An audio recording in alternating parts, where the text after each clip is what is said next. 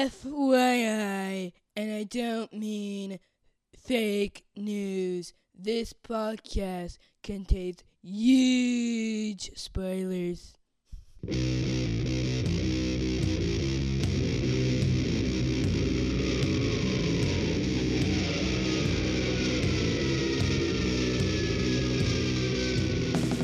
Hey, everybody, welcome to episode 347 of the podcast that goes SNIKT.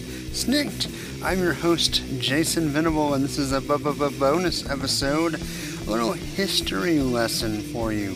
Um, probably going to be pretty short, but I wanted to briefly touch on uh, history of the Marvel Universe number one and a couple of other things. Um, they're kind of history related. I think you'll see what we mean when we get there. Um, but yeah, definitely wanted to talk about history of the Marvel Universe number one. It's to kind of be hard to talk about as far as like our normal format because you can't really synopsize this because it kind of is a synopsis. I mean, in all senses of the word. Um, it is basically a big old fat summary of like decades and decades of Marvel comics, kind of putting everything in a basic order as far as cosmology goes. Um,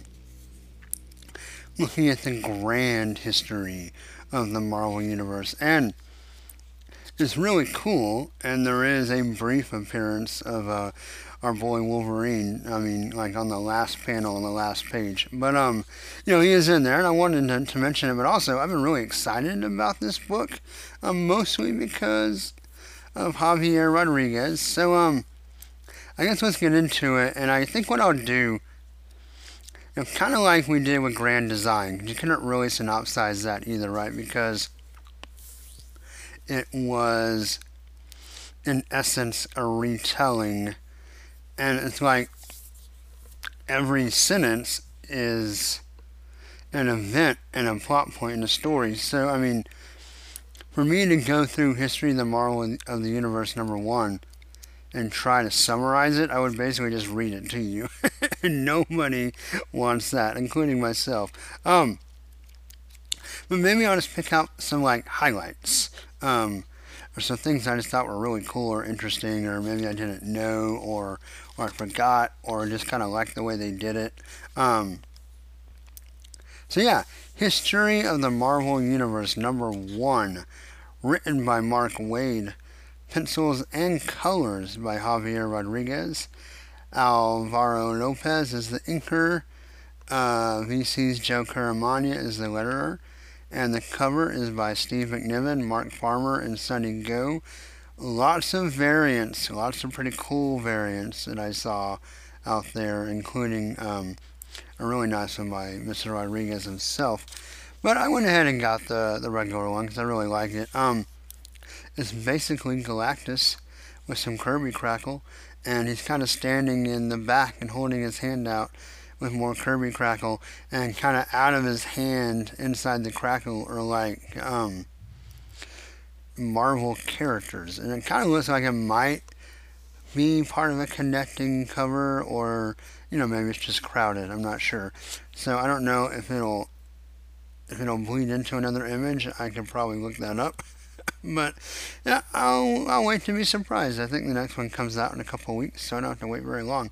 Um, so in in future future, that's not a word. In focus or feature on this cover are a floating head of Fin Fang Foom. We have the Rawhide Kid. We have Thor. I'm not not sorry, not Thor. Odin but a la the uh, 10,000 BC Avengers. So back when he was when he had the hammer and was fighting. So I guess I don't know. Was was he Thor when he had the hammer? I think he's still Odin. um, we have the Sphinx. We have James Howlett, aka Logan, aka Wolverine. We have Super Skrull's head. We have the Silver Surfer. We have the Watcher, and we have a female member of the Nova Corps with a red cape. I don't really know entirely who that is, to be honest. Um, anyway, it's a really cool cover by Mr. McNiven. It looks really nice. Um, definitely worth taking a gander at. And I gotta say, open it up, I love the title page. It's very bright and colorful. Lots of pinks and purples and blues.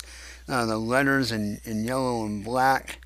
Um, kind of slanted line design, like almost like the the almost like a credit, right, to like a TV show or a movie, and everything's like shooting diagonally across the page. Um, it's a, it's a weird thing to, to start with, but it's when you're describing a book, but it's a really nice, really cool, just nice, neatly colored title page um, that gives all the credits and stuff. So I do want to mention also uh, Chris Lau as designer.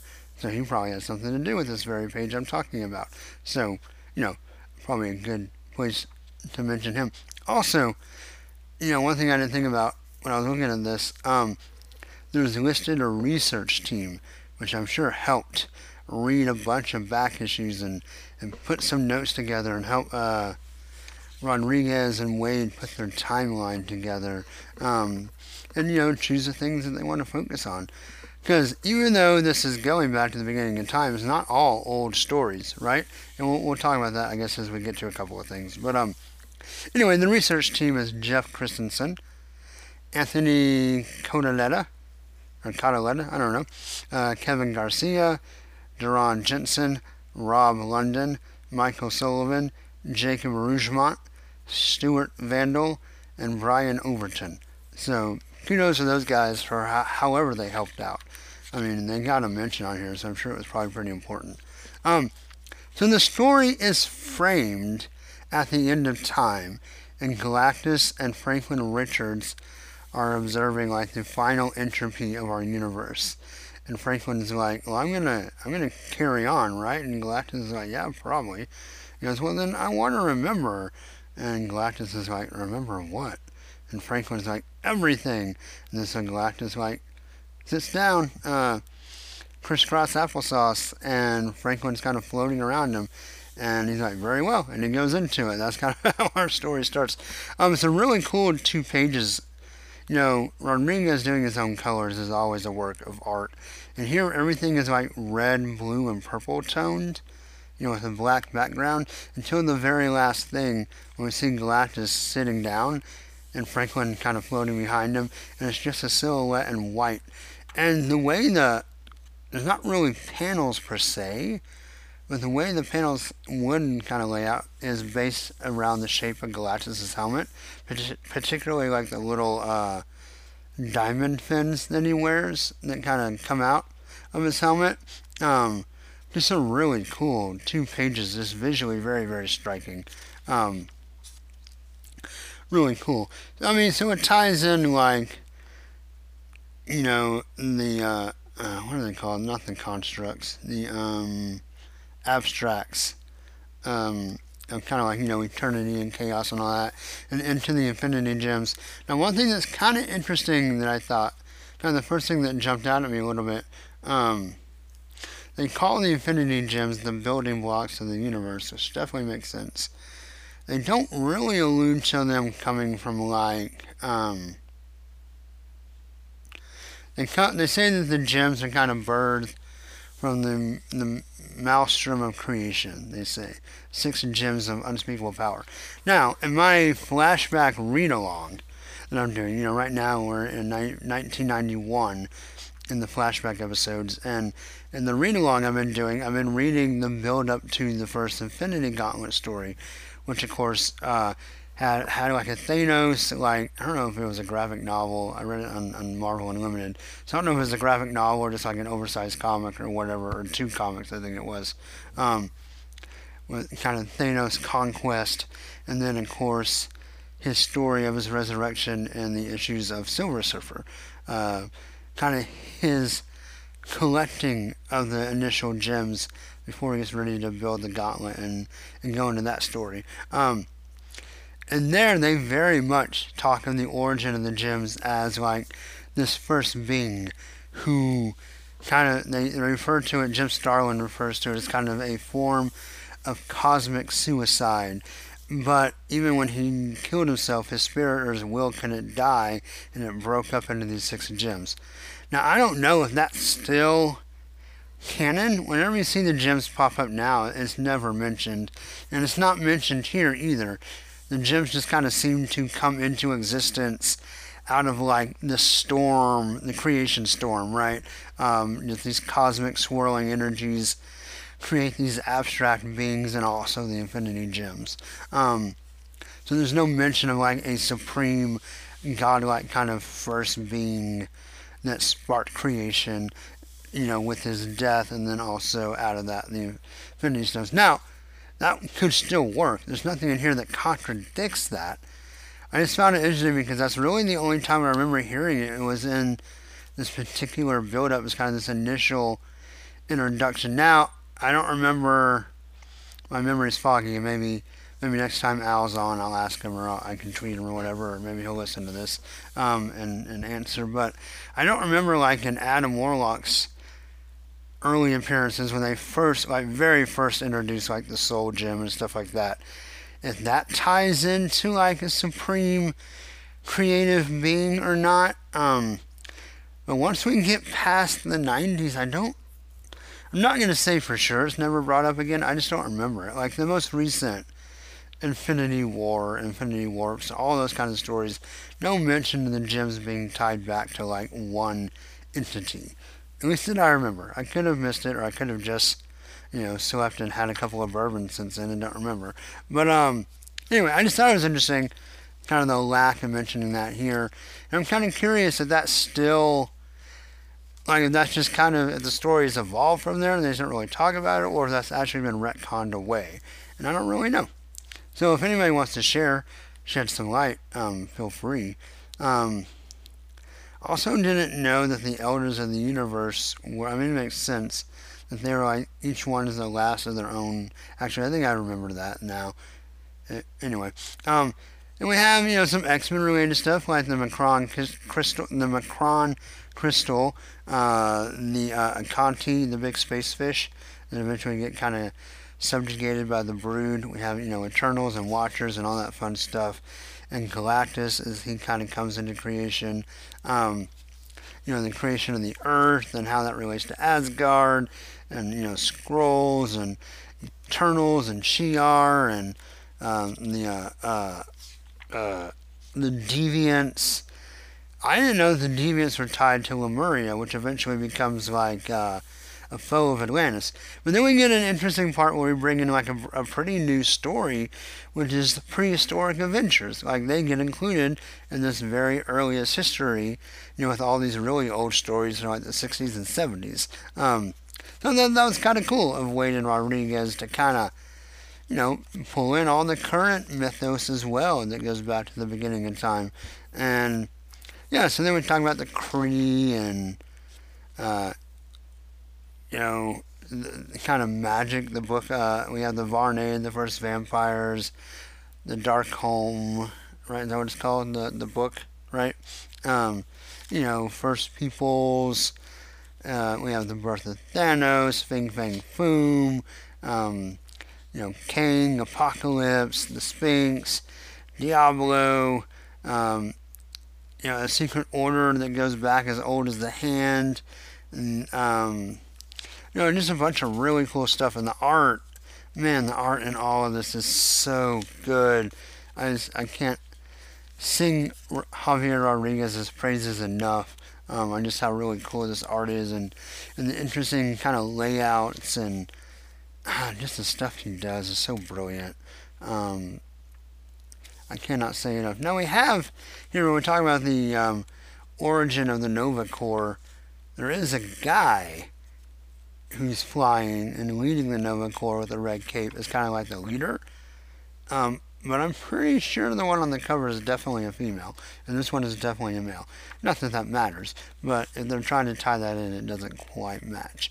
Um, and then, yeah, when we even like the Master of the World looks cool artistically, as as Javier kind of shows his evolution from the I didn't even know he was like a an, a prehistoric fur baby at one point and gets evolved by that machine where he lived.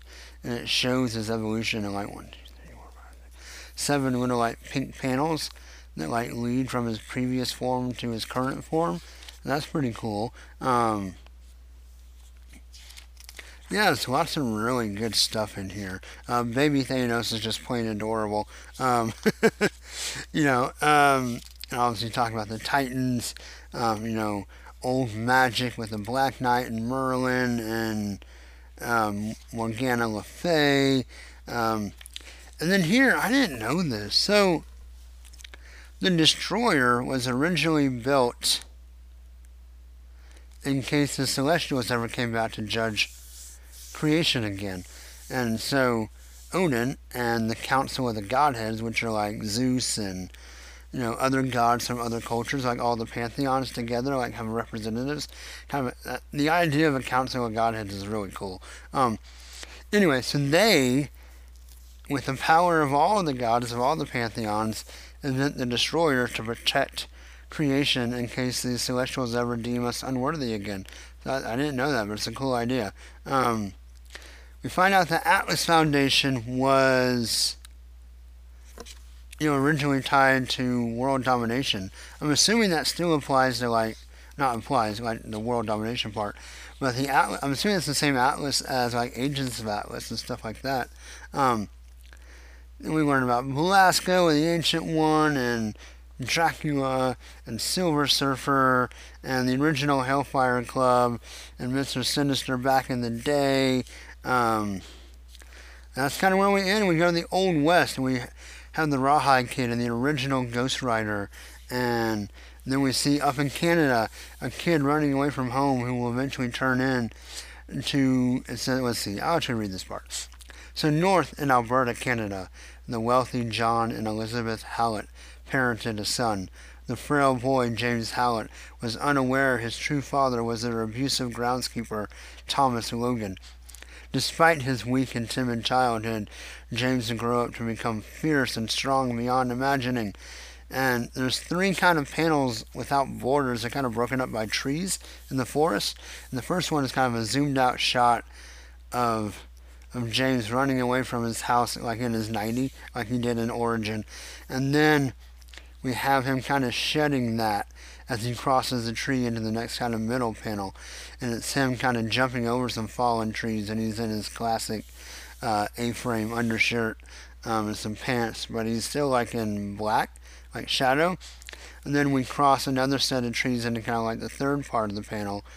Um, and it's a little bit older Logan, still in the classic kind of uh, white undershirt, but you can see more of his face and his hair as he's kind of dodging around a tree, and you know his breath is ice, icy in the cold. Um, so that's a cool little page kind of end the story and kind of see where we go next. Um, and then we get the annotations, which is basically one, two, three, four. Oh wait, sorry, one, two, three, four, five, six, seven, eight, nine, ten, eleven, twelve. 13 pages of like reference notes and where you can find all the stories um, you know as they were originally told where all this information was culled from. Where these researchers got all their notes right? This this research team as they read through comics. And it's cool because you see a lot of really old like art and some more current art. And so it's cool that they kind of pulled all this stuff from different eras because you know, as history goes on, as comics go on, how we look back at the Marvel history has changed over the years, and it's really cool that they incorporated all of that together. Um, there's also just a really neat snapshot, kind of in a few pages, to see lots of different eras of art. Um, and how they kind of compare, you know, from colors to art style to you know how many words might be on a on a panel. Um, it's just really interesting to see kind of all of it side by side. Um, it's really cool. So a very interesting book that was lovely to behold. Um, I mean, the story is not really so much a story as it really just is kind of a recording of how the Marvel Universe is coming into being, and so that's really, really cool, really interesting. So I would definitely give History of the Marvel Universe a high recommendation. Um, yeah, we'll go ahead and rate it. I'll I'll say it's a six out of six claws because I love it. Love the art especially. Um, just the way it's all organized. So we're gonna move into like a different kind of history, looking back also at early Marvel history. Um, you know, there's an iconic book that came out, you know, years ago called Marvels, and recently we got Marvel's epilogue number one. Um, let me skip back to the credits here real fast.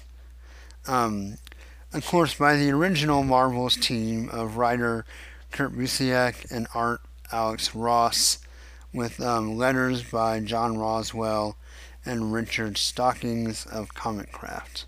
Um, and the cover is also by Alex Ross and man, this cover does not disappoint. Um, it is Jean Grey in her black dress floating above a crowd with an almost Phoenix esque force of power around her. And man, it's just, it's really cool the way that the cover just comes to life, Alex Ross style. And it just looks really great. Um, cannot say enough just how kind of awesome it looks. And, you know, um, shoot, I lost my note here. Because it's a very specific issue of Uncanny X-Men. Oh, crap, I wrote it down because I already looked it up. Where'd I put it? Damn it.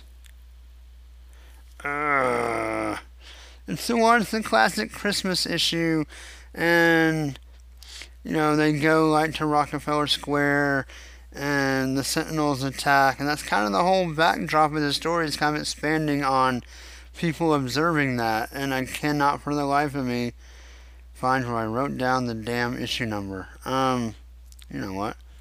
Way to maybe fix this really fast. So let's go into Marvel Unlimited. We're going to search Uncanny X-Men.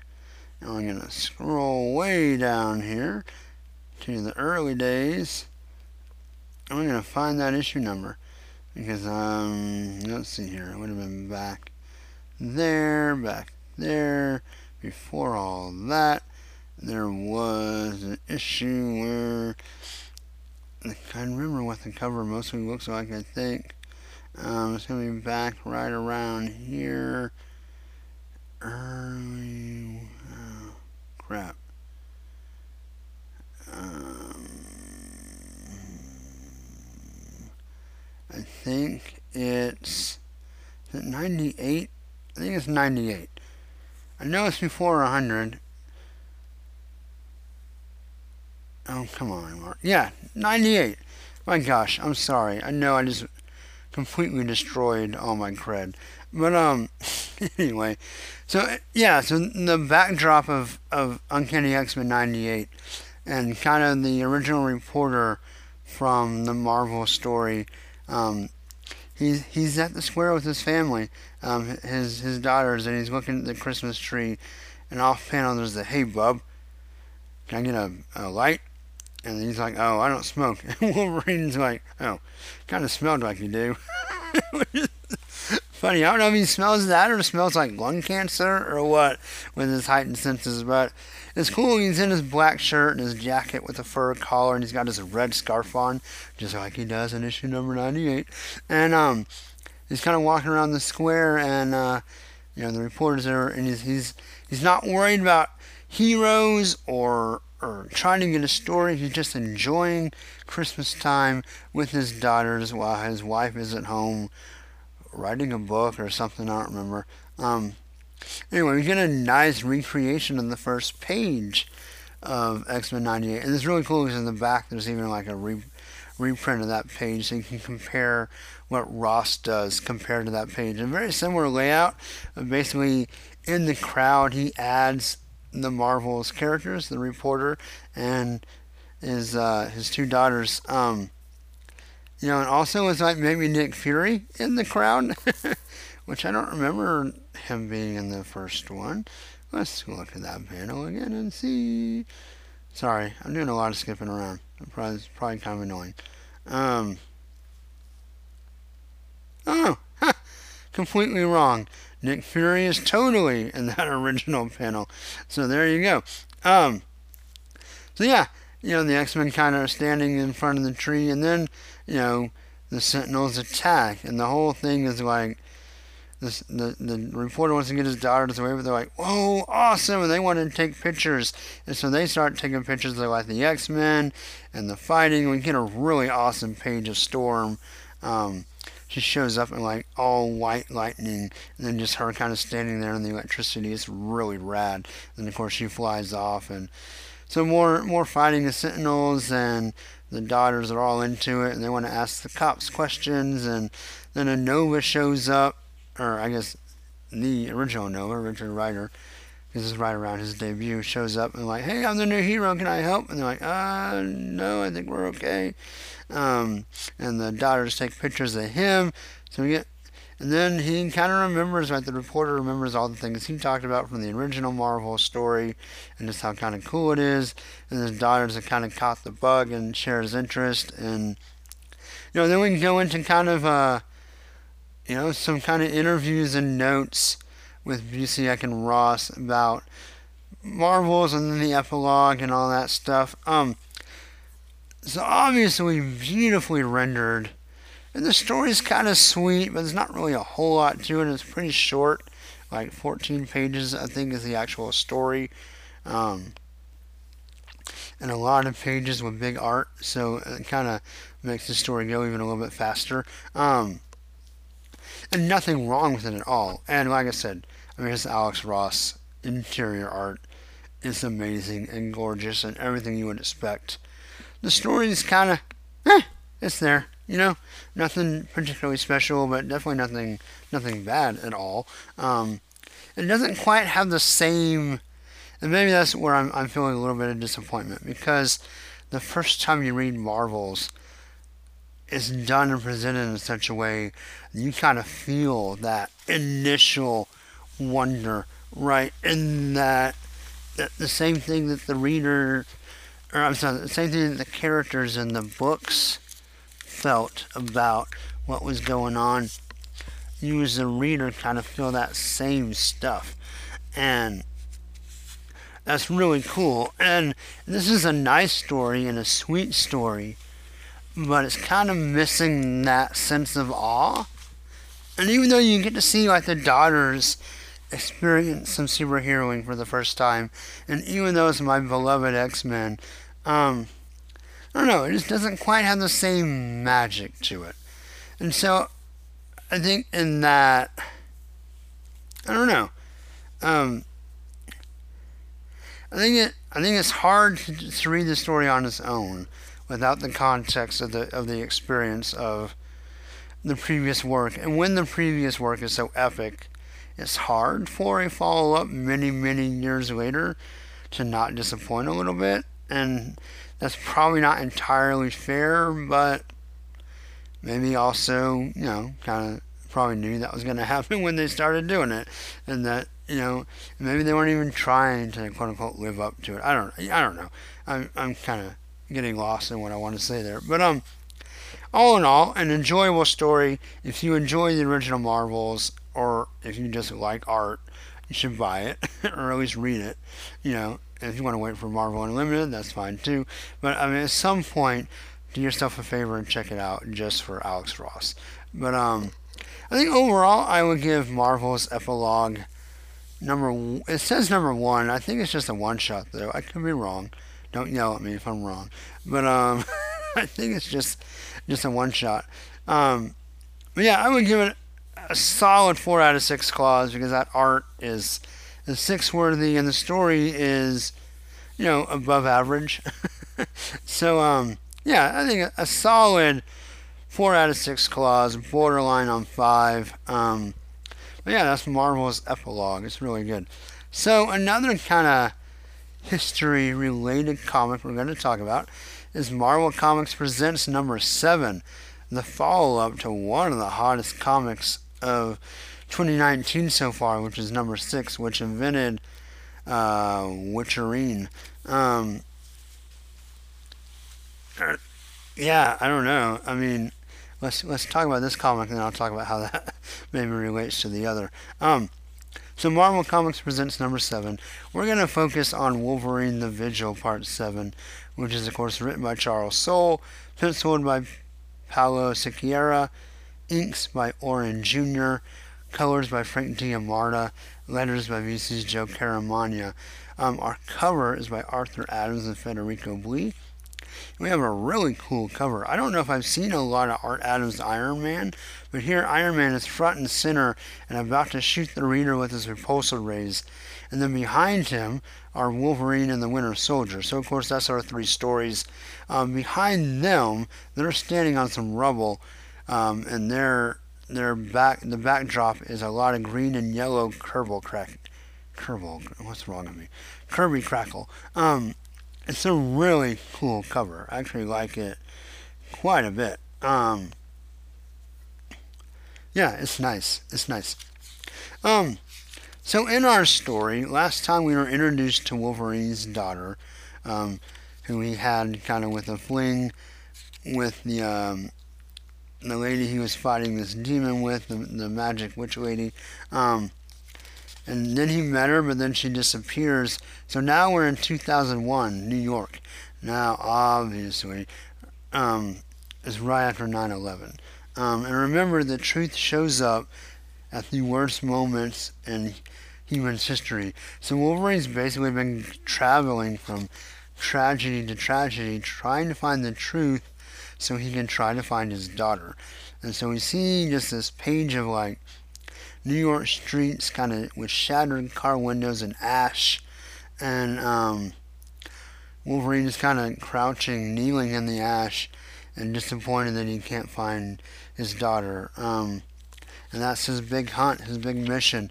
And then we get a double page spread of like him in the middle, and out from him, kind of like a spider web of scenes of him just going place to place and fighting and drinking and saving people, but never finding either the demon or his daughter.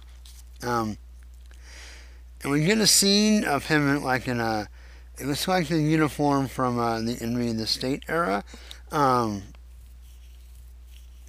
and he's just continuing to go through and fight stuff, but he, he starts getting older, and this is where I start having some questions about how or if this fits into continuity, and not that it needs to, but I think that maybe could have some impact.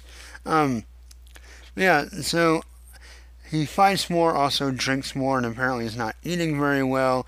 Um, you know, we see a scene of him like in a pool of blood and a Chinese star sticking out of his head. Um, see him drinking with a big old beard, and beard is going everywhere down his beard, down his short shirt. And then, like, just an em- emaciated uh, Wolverine, uh, very skinny, very old looking, uh, with a big old beard and crazy hair as usual, and just kind of looks just kind of old and out of it, um, but not an old man Logan kind of way, almost like a. I can't really put my finger on exactly why, but there's I almost get like a Cheech and Chong vibe from from this this design. Um, and it's interesting because these are like diagonal panels across a two-page spread, and it kind of shows the timeline. So in the top left corner is Wolverine standing in his uniform with his arms crossed.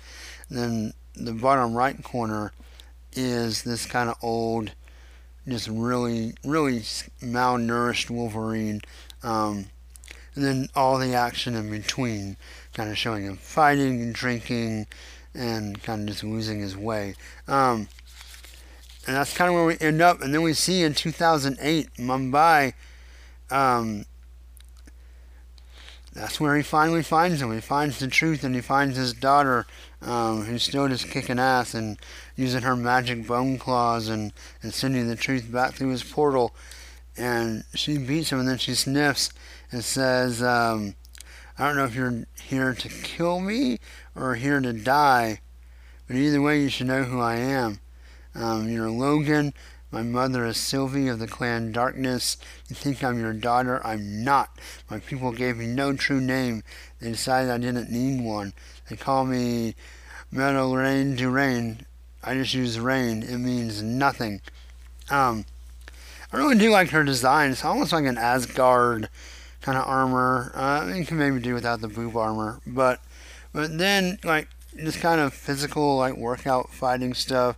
She's got a sash around her waist, so it's not not super crotch focused, which is nice. Um, and then obviously like kind of the, the fighter wrappings around her forearm. It's a cool look overall. Um, and Siqueira draws faces really well, so it's really fun to see her face. In fact, I meant to say on the other page, actually probably my least favorite part about his art is when he puts Wolverine in the uniform because his strength is kind of more, I guess, quote unquote, common folk and facial expressions and, and body language. And I don't know, not to say that his uniforms look bad, but it's just, it kind of stands out as not being as real or as emotionally attached as all the other art he's drawing. Um, so anyway, she basically says that her mom was Sylvie, that Wolverine knew. Um, you know, her her family fights the truth, um, and she's obligated to do it, and that's all that I am.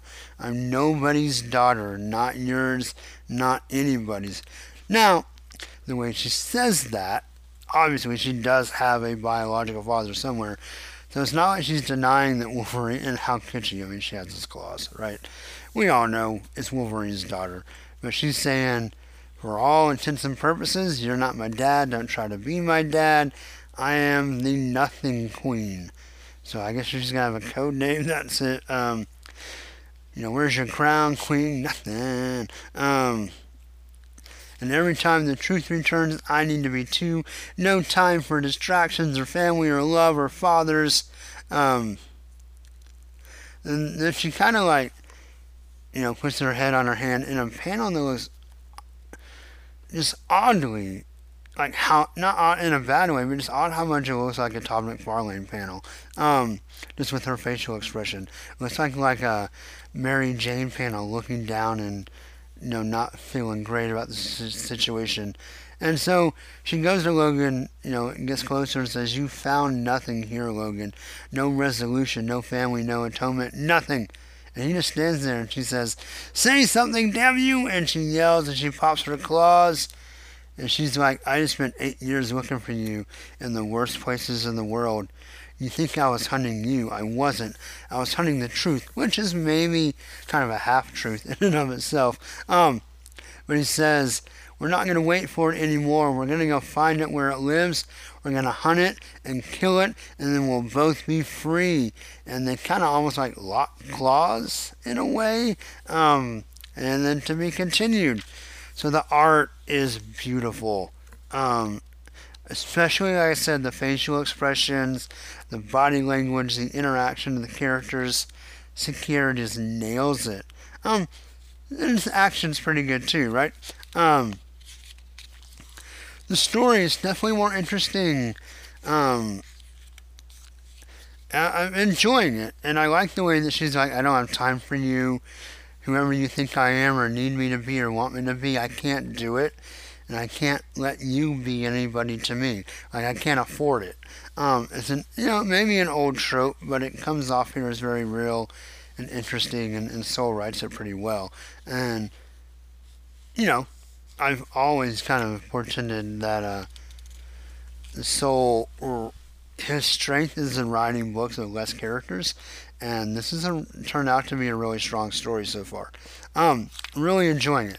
Now, the way that it's progressed, and the way that he's locking things into like an actual like publication timeline, like 80 stories took place in the 80s, and then 10 years later, there's 90 stories, and now Wolverine's almost by himself in a. I mean, it doesn't say like it's post X Men world, but you know, if if it's been a solid 10 years since we saw the X Men kind of in their prime, so you got to assume they're all older and you know he's by himself running around. And so putting it in real time is problematic, I think, because because you know it's problematic in that it ignores kind of the sliding timeline you have to apply to comics for them to work. But also, I think it's problematic in another way because if the story is not in continuity, then does all the hype around the daughter, Queen Nothing, Rain as she is?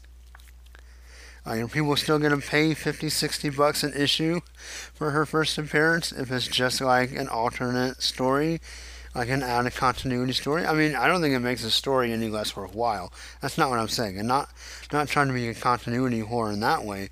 I'm just wondering because I've been just with interest kind of tracking how issue six has been doing, and it is staying pretty steady at you know a very high dollar comic and. I don't know. I mean, I think we have an exception. I mean, so so normally what would happen, right? uh, under normal circumstances. You have a really cool character introduced and gets hyped, uh, especially maybe one that was not publicized as coming, and so it kind of maybe catches people by surprise. Add that to the fact, and I didn't talk about this last time because I don't really know about it. Um, but talking to my comic shop owner, Jake over at Awesome Comics, a lot of issues to number six were shipped damaged.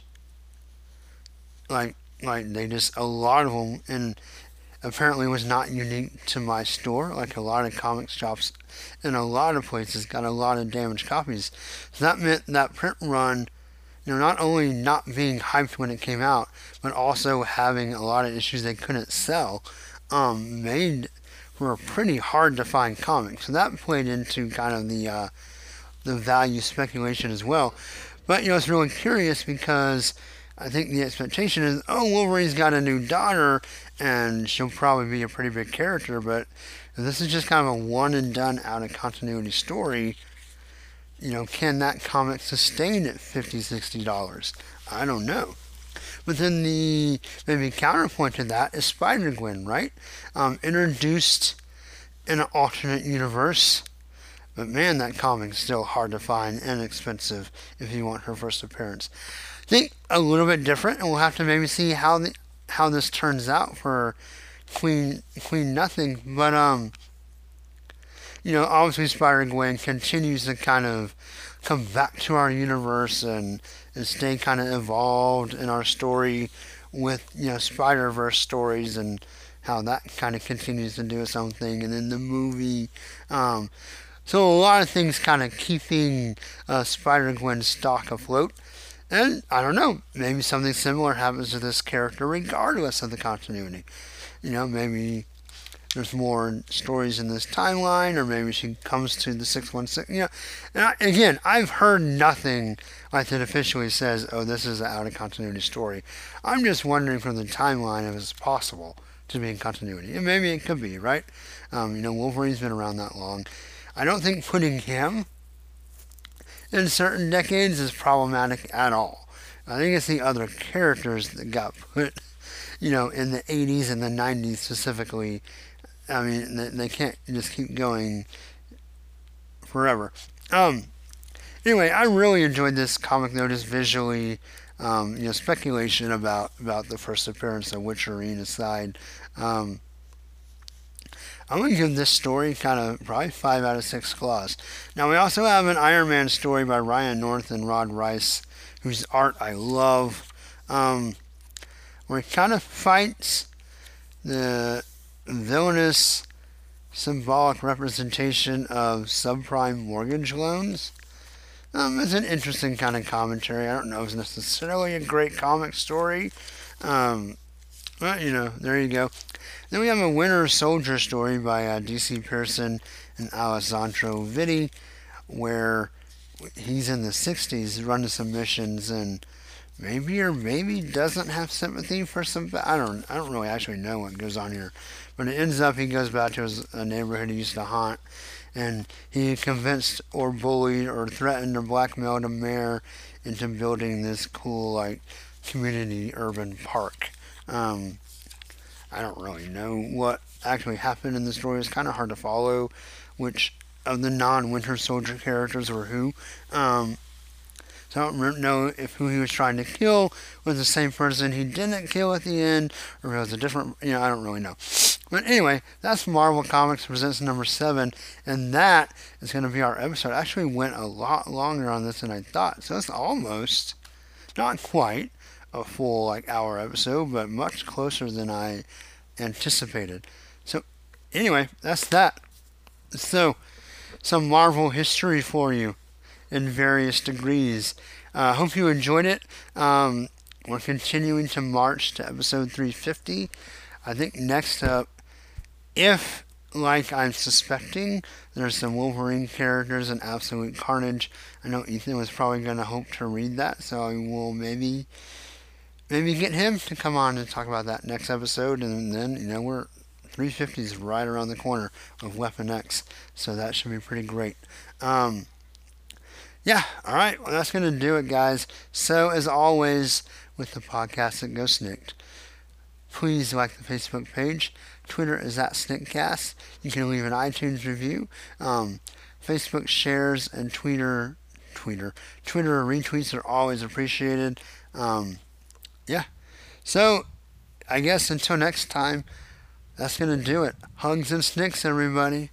Bye bye. And snapped.